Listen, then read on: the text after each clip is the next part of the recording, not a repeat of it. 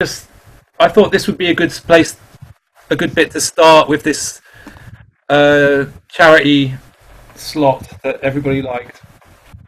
So we turned right up Greek Street, didn't we? And uh, the Gay Hussar at number two, which opened in 1953, and it was a restaurant that became known as the haunt of left-wing politicians such as Tony Benn, Roy Hattersley, Michael Foot, Tom Driberg, who apparently was a bit of a cottager. I'm adding that. He's a left wing politician. He was a bit of a cottager.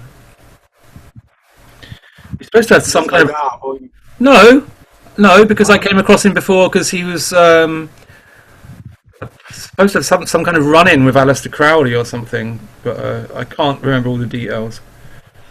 As well as Eisenhower and the Queen of Siam used to go there. Uh, its golden age was the late 60s when Driberg, a suspected Soviet spy, tried to persuade Mick Jagger and his girlfriend Marianne, Marianne Marsbar Faithfull to help target young people for Labour. But um, Mick Jagger was having none of it, and uh, the encounter came to nothing. Jagger's always been about the money, anyway, hasn't he? He's always been about Sorry. the money. Jagger, he's never really been a hippie, old Jagger. I didn't think so. It's funny. I thought I thought you were going to. I thought you said um, left wingers have always been about money because today I I saw this. I saw this um this article about Jeremy Corbyn's family home that he always referred to as a old farmhouse. Well, it was Ivy Manor, I think it was called, this mansion that belonged to something or other as part of his estate. So anyway, left wingers are always pull the ladder up after themselves. Uh, they do say that, yeah. Like these revolutions get so far, and then as soon as the uh, middle class have got their toilet roll and bread, it's like, oh no, that's enough now. But but also, right wing people do do claim that as well. That they're ultimately they're the left are the most materialistic. You know, with their trying to. I mean, I'm an atheist myself, but you know, if they're trying to like get rid of God and all this sort of business, and uh, just focusing on the purely material, whereas the right tend to have a strong sort of religious, you know, kind of bent. Uh, yeah. Here we are. Simon's coming. Anything to add to what I said uh, just then? What me? Yeah, or Richard. Yeah, I mean, it, it, it's um, uh, I mean, I used to think of myself as a left winger. Not that I, I mean, I had friends who were not, but I hate, I just hate the left of the passion so much. There's been so many of them around me in the last few years, and they all hate each other. I find that the most funny thing. The anarchists, the different communist groups, the Momentum Labour, the Blairite, um, Progress Labour lot, they all hate each other. I they hate each other, and they all always try and they're always lecturing me and I just want I just want nothing to do with them. Simon, you. hello. Yep, can hear. Hello, we can. Hi. Can you see us all? Yes, I can. Anyway, so the gang's all here. We were just talking about um, the gay hussar. We've done that, and now we're gonna. Uh, so anything gonna... historic happened. There, any deals done, or you don't know? I was just telling you about how Tom Driberg tried to, who was a suspected Soviet spy, tried to persuade Mick Jagger. Well, that, that failed. So yeah, that failed. Yeah. Any successful ones? He doesn't say.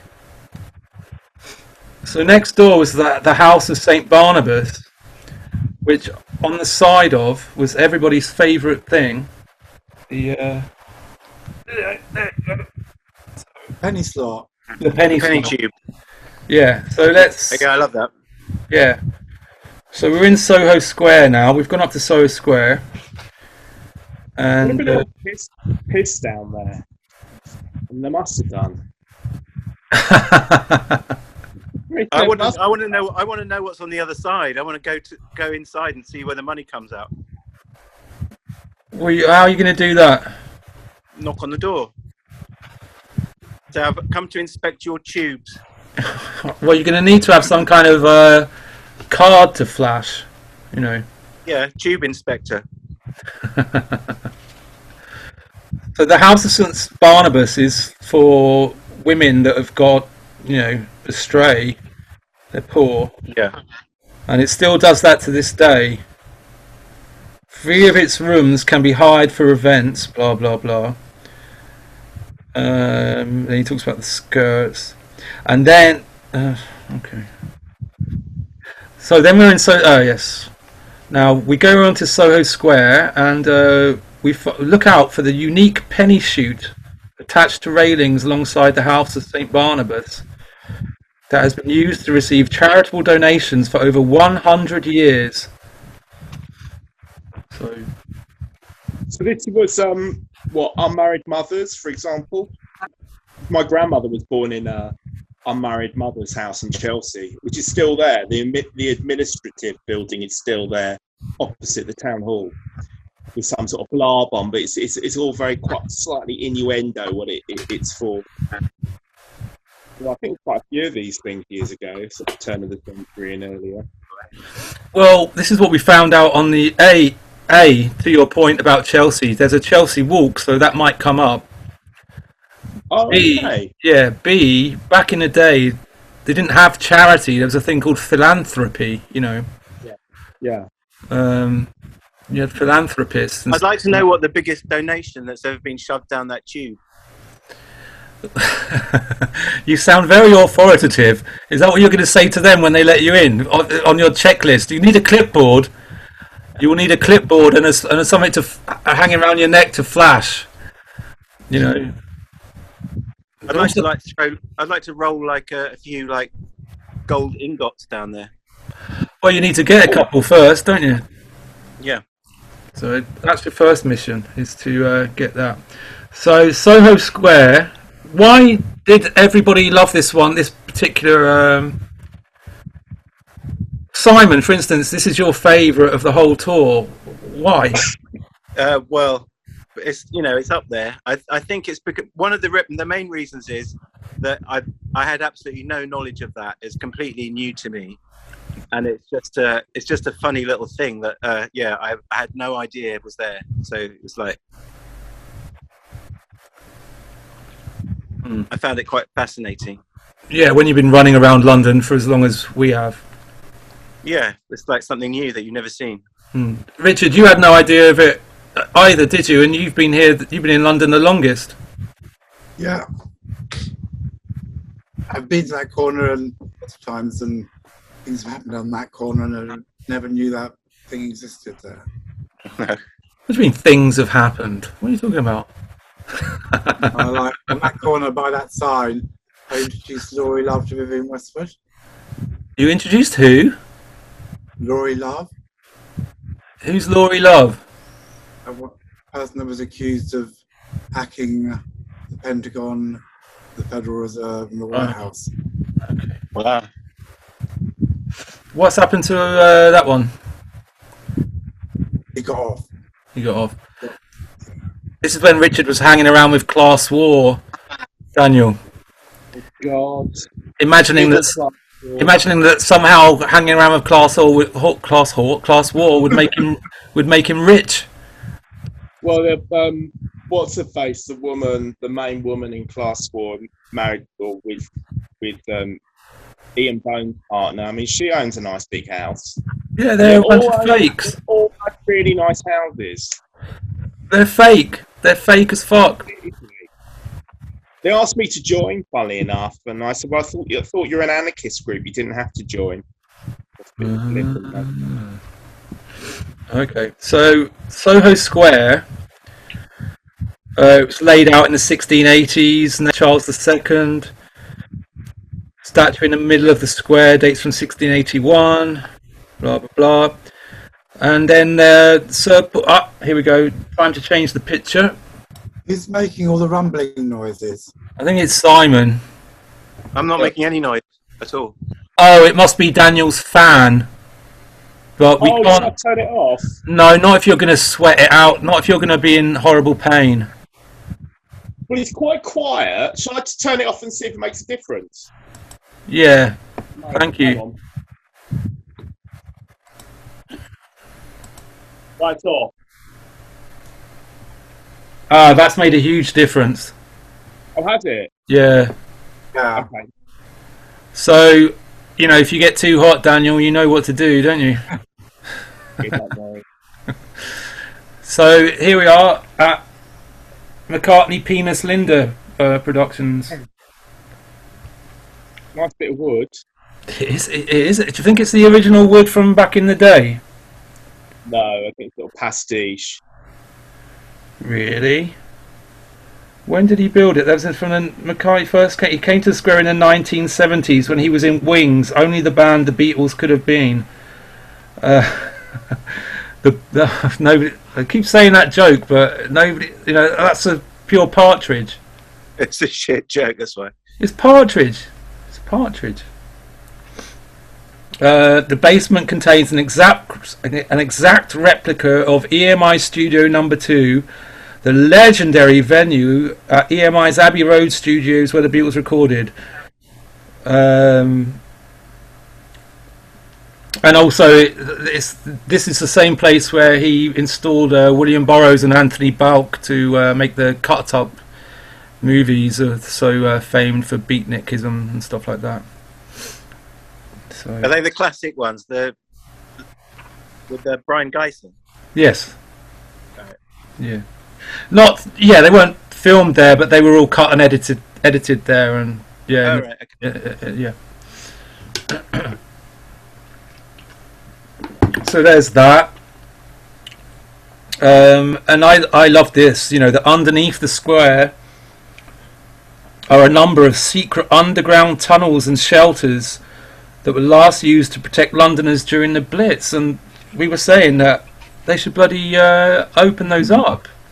Yeah. good. Could make a lot of money, you know. We know what they were originally built for. Yes, I just said to protect Londoners during the Blitz. Oh, so it was ju- it was just for the Second World War. Yes, Oh, according to okay. this guy. It doesn't say how many. It doesn't say how many there are. No, he just says a number. Interesting. I'd like to know. Yeah. Yes. Well, if this podcast gets popular, maybe we'll be able to arrange with the council to go down there hmm. Yeah. somehow. I mean, I wonder where you enter them from. I, I, I mean, I haven't seen. Someone must know. There must be someone who knows. Yeah, someone must know. Someone. You could open a new Blitz club down there, couldn't you, Richard? Yeah. That would be awesome. It would be. And then we went to that ch- time to change the picture. French Protestant Church, uh, The Huguenots. the Huguenots. Yes, so that's the French Protestant Church. There was a marriage happening when we went there. It was completed in 1893. Um, the architect was Sir Aston Webb. He's best known for the Victoria and Albert Museum. In the 19th century, London had around 30 French Huguenot churches. The primary one was in Threadneedle Street.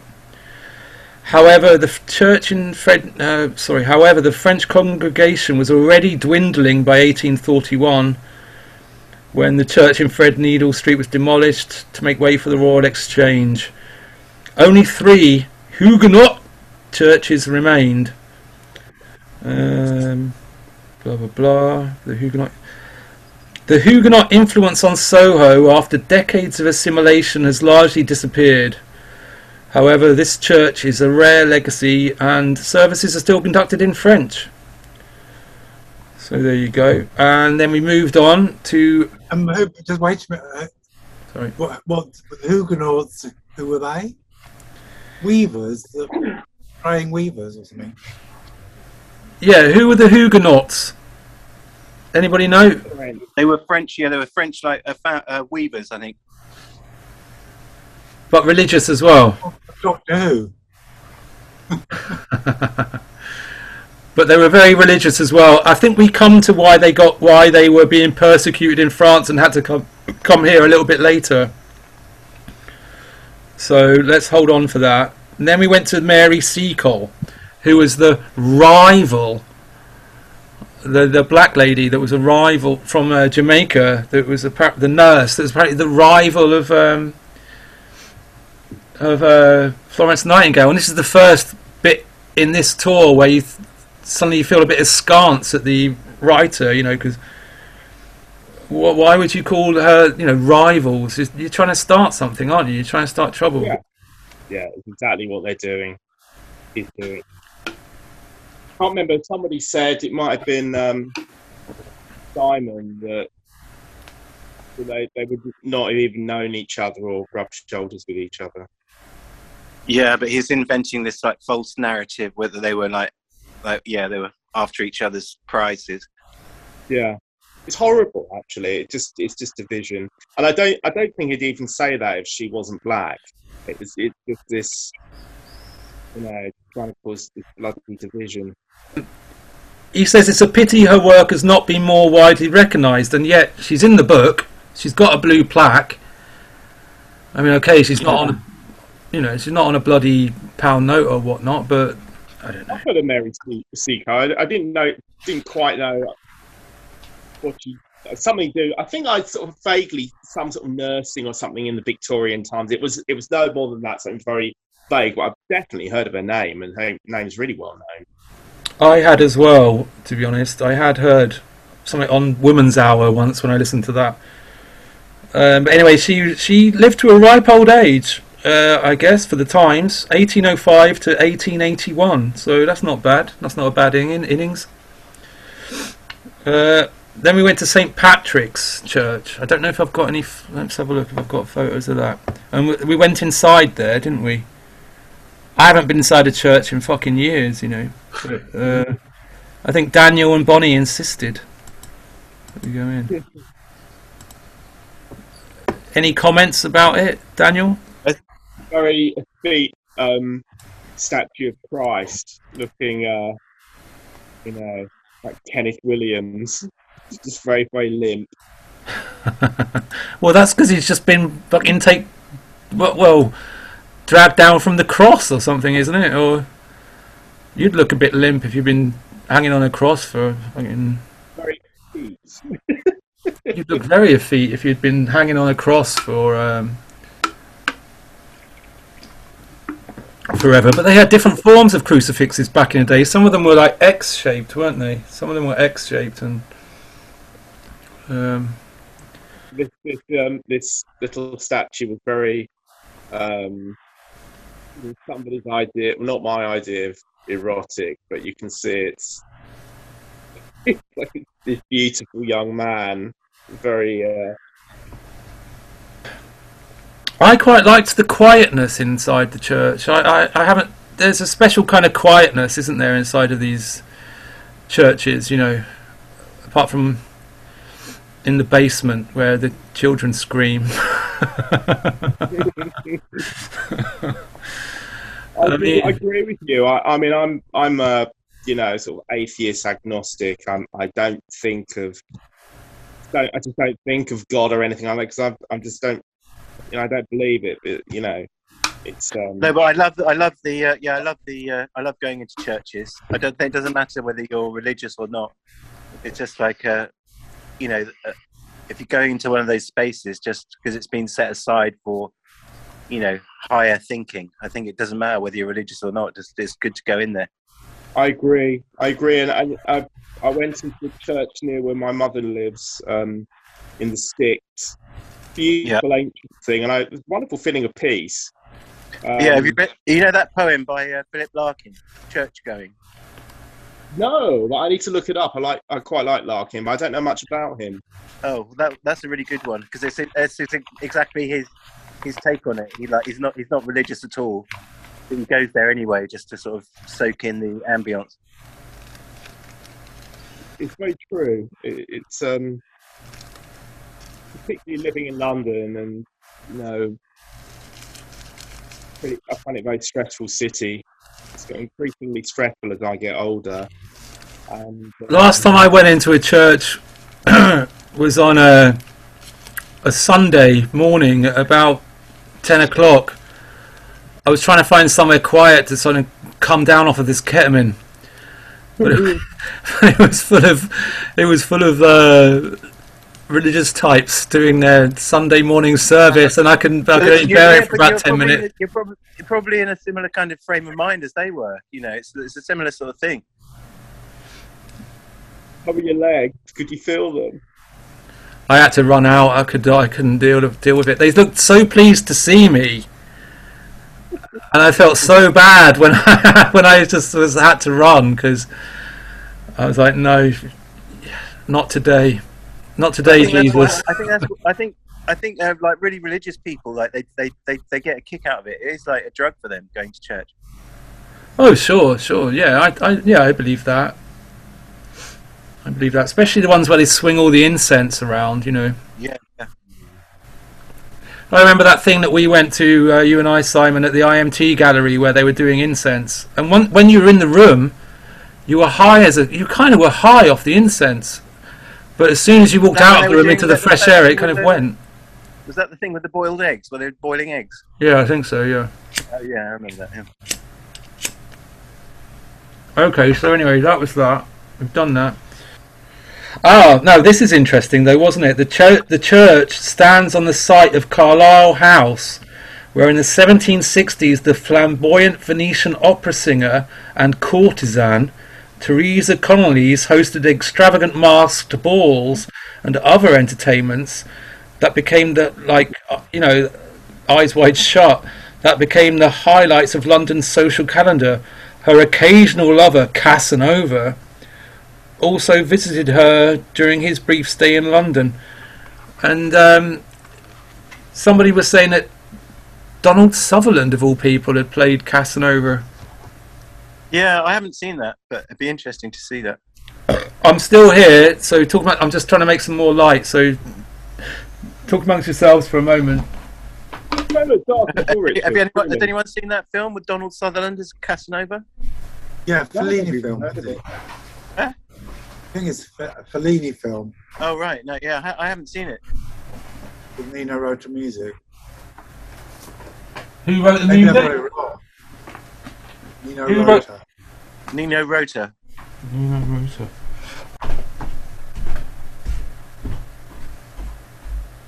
I think there's a there's a black and white Casanova film I had that I saw like ages ago,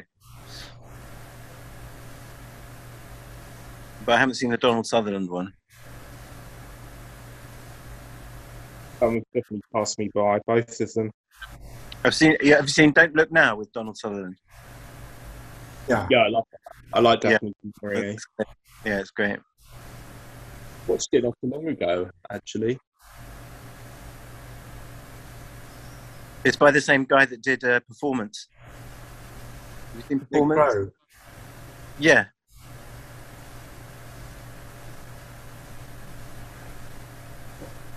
He also did that film uh, Walkabout. Have you seen that Walkabout? With, With um, Jenny Railway Jenny- Children. Jenny Agutter, yeah, yeah, yeah, yeah. with And he, did the, he, he also did the The Man Who Fell to Earth as well. Nick Roeg. Yeah. He, he made a Casanova film. No, we're talking about Donald Donald Sutherland is in Don't Look Now, which is also, also by Nick Roeg. Yeah. Uh, Uh, you're about twice, twice as loud as everyone else. That's better for you, Richie. Yeah. Okay. Is that better for everybody else? Can you all hear me? I can hear you fine. So- it sounds fine. Okay. So, um, but what, apart from being a big, you know, swordsman of the, you know, downstairs variety, what, what exciting happened in Casanova's life? What, what did he do? What, what happened in the film? I Don't know. I, I, I can't remember. No, the music carried the film. All right. Okay. Well, let's we move on then. Um, next, we found ourselves at number 18 Greek Street, which was the. Uh, can anybody remember? Oh, The what's that? Um, establishment? Karl Marx. Richard got it right. The establishment. Well done, Richard. Uh, Uh, yeah, yeah. Very well done. Very well done. Okay, so this was the Establishment Club. It was at the centre of the satirical comedy movement that became influential in the early 60s, ironically titled. The club was always controversial given its founder Peter Cook's desire to create something, and he quotes, where we could be more outrageous than we could be on stage, Dudley, you fucking cunt. I added that. Because of Derek and Clive, obviously. Uh, in 19. In.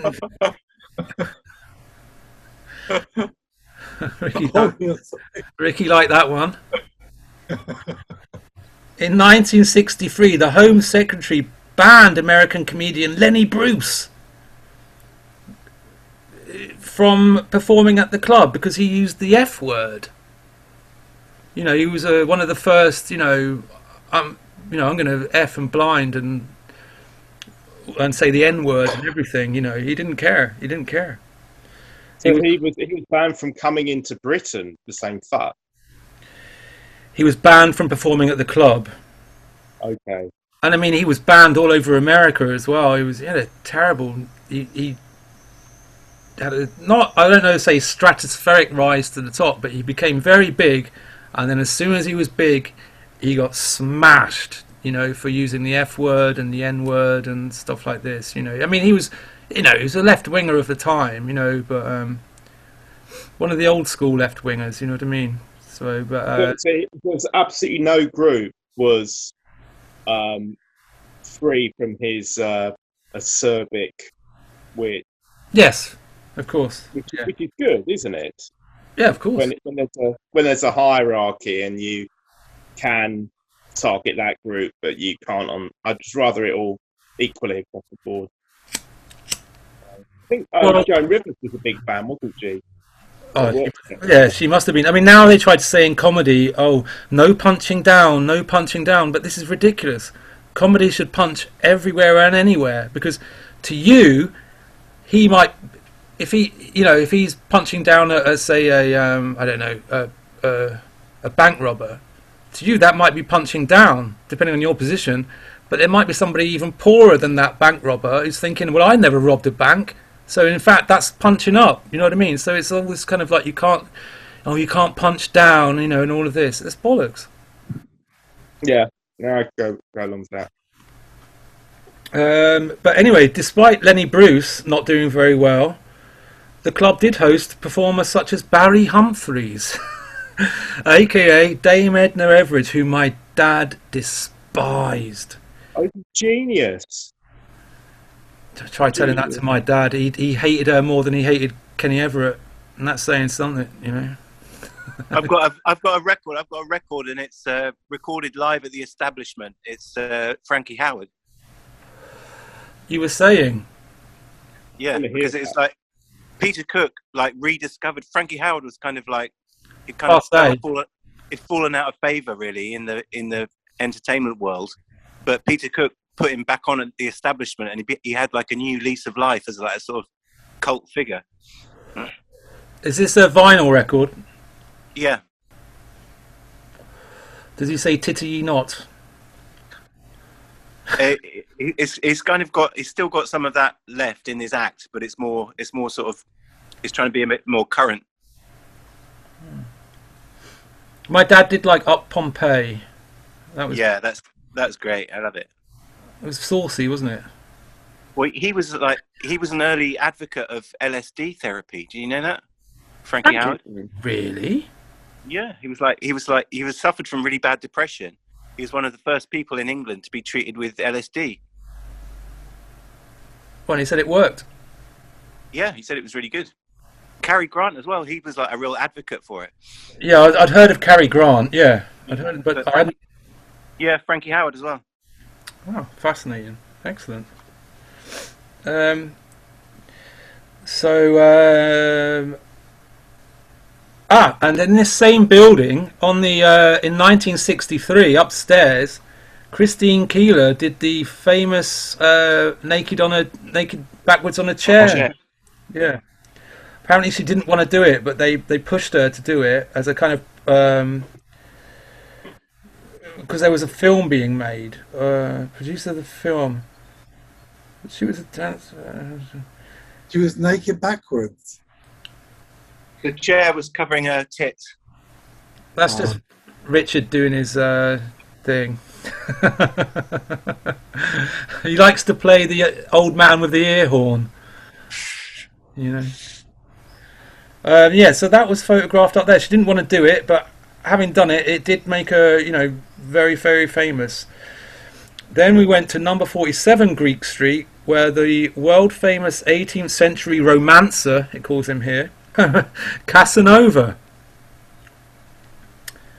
Um, he only lived from um, take what's twenty five? What's ninety eight minus twenty five?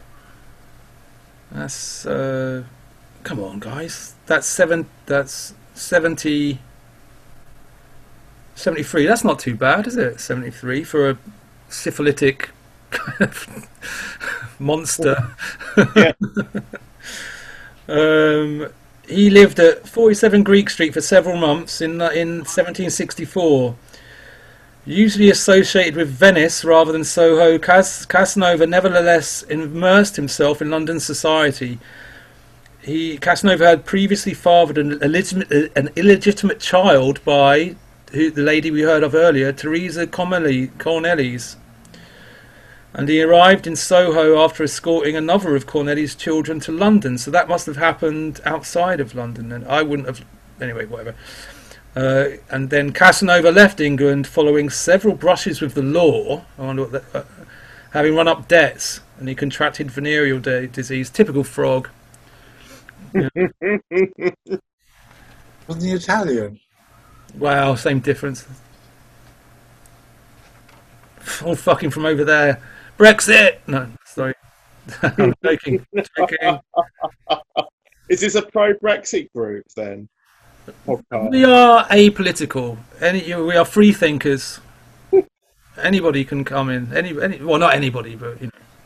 Uh, you know what we forgot to do at the beginning? We haven't done our chosen pronouns at the beginning. We're supposed to declare them, introduce ourselves and our. I prefer concrete nouns. Concrete nouns crush pronouns. Dog, cat, tree, bear. then we went to uh, Greek Street. Was also home to the literary critic Thomas de Quincey. He didn't live very long. Well, I don't know. Actually, no, 1785 to 1859. That's not too bad for back for back then whose book Confessions of an English Opium Eater. Has, uh, has anybody here taken pure opium? I have. It was amazing. I have. Yeah, I've had some.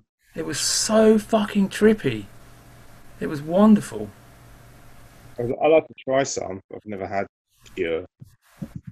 Oh, I was just very. I found it very, just very like very mellow. It's like smoking a real like a hash or something. I was in a club and it just made the lasers just wonderful. I mean, maybe it just relaxed me enough to sort of see things a little bit in that Blakean way. You know, if the doors of perception are cleansed, you know. Um, uh, he was the first to properly deal with the subject of drug addiction. In it, he describes arriving in Soho as a poor teenager and squatting at number 38, where he was shocked. He was a squatter where he was shocked to discover a 10 year old girl living alone. He later befriended a young prostitute named Anne who saved his life when he fell ser- seriously ill. Um, one day in Soho's Golden Square, which we get to later, he said goodbye to Anne before leaving on a short trip out of London, returning to find that she had disappeared. Despite his desperate searches, he never found her again. It's Casanova.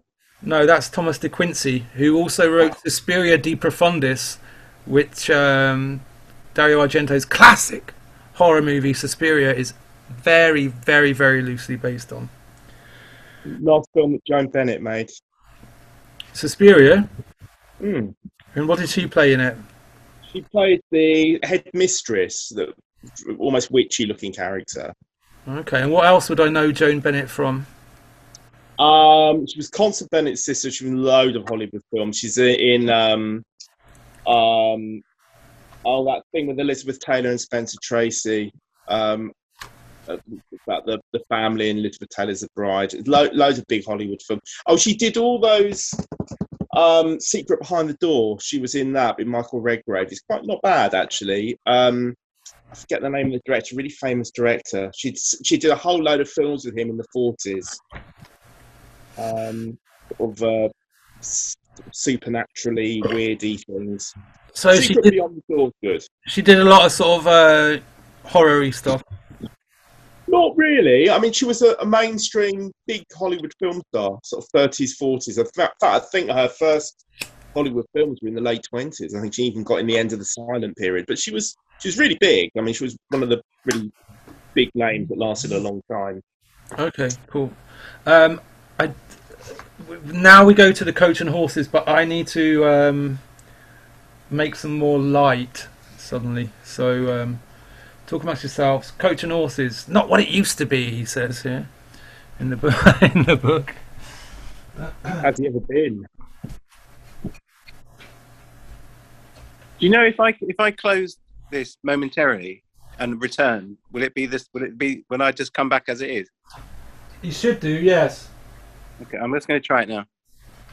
We did a Coach and Horses that was a gay pub for a while in the late eighties. Richard. Not that I know of, no. So which was the one? Which was the pub that was just off Old Compton Street at the Cambridge Uh, Circus the- Uh, the one with that Dennis Nilsen, um, load of rent boys. Golden, Li- Golden, the Golden, Golden something. Lion, Golden Lion. The Golden Lion. I don't think it was Golden Lion. Um, maybe it was. It was, it was, it was really funny. I'm back. Do the Golden Lion. Do you remember that? You're, you're, yeah, yeah, you're not that much younger than me, are you? I think the You- golden you- lion you is. say, But you're, you're actually not that young. I Golden am- Lion. I am nearly fifty. The golden lion is slightly before my time, I think. It was- I I only got the tail end of it. I, I do remember it. Uh, But is that where Dennis Nilsen used to go? Is it Richie? That's a bit of horrible. That's a bit of horrible history, isn't it? Doesn't make Yeah, it. we the do include it on the tour and find out some more details about it. This is all Remboy pub. It was a rent boy pub, wasn't it? But I'm, you know, this is a supposed to be a semi-family friendly tour.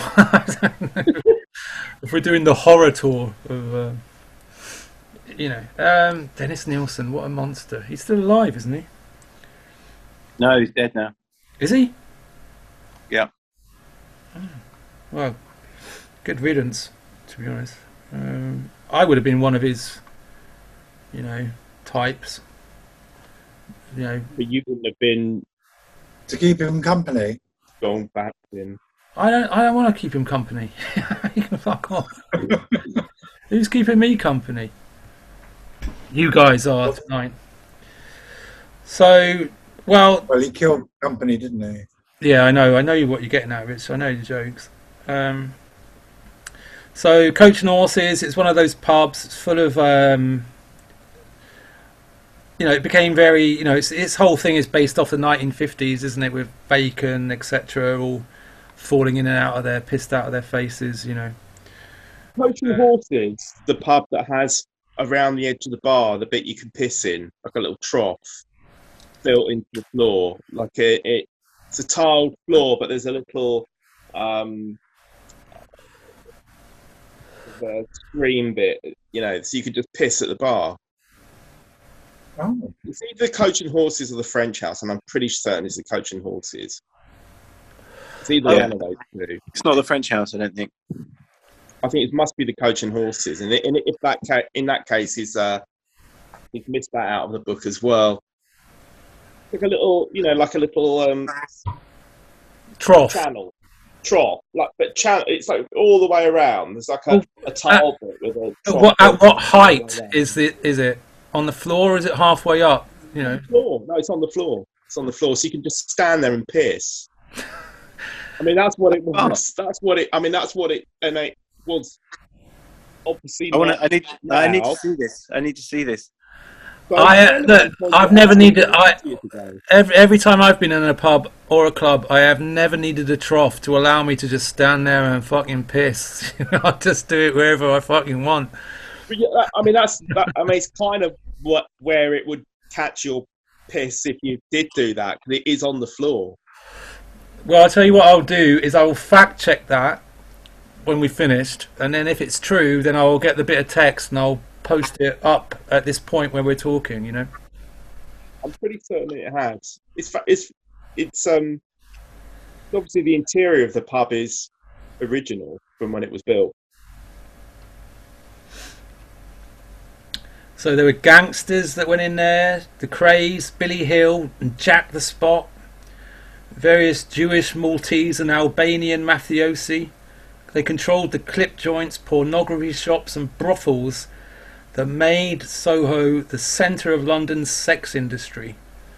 Corrupt local policemen largely turned a blind, blind eye to what went on, encouraging a high degree of tolerance that inadvertently benefited London's homosexual community and turned Soho into an enclave of unorthodoxy within austere post war Britain. Um, the most extreme elements of Soho have been cleaned up since the 1970s, haven't they, Rich?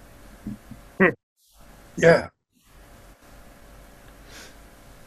There was a clean up Soho thing going on back in the 80s and 90s, I remember. Well, Richard arrived there in uh, not to dox him. You know that means give out your address. But you know, you've been in Soho, Richard, since 1981, 81. Yeah. and your rent hasn't gone up, has it? Yeah, it has. Really? Yeah. No. But But they, um, the, la- the landlord has to go to the council to ask permission to put it up. Um, Coach and Horses was the favourite place of Jeffrey Bernard, a co- uh, journalist, columnist. Vodka was his favourite tipple. Uh, he used to get so drunk that it often resulted in the Spectator magazine having to cancel his low life column with the excuse that Jeffrey Bernard is unwell. And there was later a play. There's Uh, a really good documentary on um, you, can get on YouTube about Jeffrey Bernard. It's worth watching it. He goes around all these places. Okay, I may have watched it because I did go through a period of being, you know, reading up on all that sort of 50s Soho thing. Yeah, it's worth watching because there's a bit where he goes in one of the pubs and Tom Baker's in there. He starts chatting with Tom Baker. Well, apparently Tom Baker was a, a regular in all these haunts. Well, yeah, because he used to work. They used to do like you know like voiceovers for adverts and stuff. They do it all in Soho. It was like yeah, he'd, he'd go and do some recording for like doing voiceovers for adverts, and then he'd go and uh, go to the colony rooms. Was he a Huguenot? No, Jon Pertwee was though. Jon Pertwee was a Oh. Huguenot. He was a Huguenot. Who's your favourite doctor? Mine. Hmm. Uh, yeah, Tom Baker probably. Nah, it's got to be Hartnell. The first. He hardly did any. He didn't do many. Yeah, well, that's what makes him so classic. You know? I couldn't watch those ones when I was a kid though, because it was all black and white. I found it boring. Mm, wow. Boring. I was terrified. What the black and white ones? Yeah, with William Hartnell. Yeah, it's a bit too early for me. I remember my first one that I really kind of connected with was Tom Baker. Troughton doesn't get enough love. Yeah, well, that, and then again, you know, I didn't really see any full episodes of, of him. Hmm. There's all shit now, though. As soon as they got that Peter Davison from All Creatures Great and Small, it was like, hi, I'm Oh, that was the yeah. And then the guy after him was even worse. The guy after him was even worse, I think. Yeah, it's just, yeah. But mind you, one of the young ones, the recent ones, he lives around here near me. We used to see him in Jimmy's. Yeah. Good looking guy. Quite, you know, strapping lad. Anyway, then he goes on about Maison Bertaux. I don't really care about Maison Bertaux. And then we went down Romilly Street to Kettner's Restaurant, which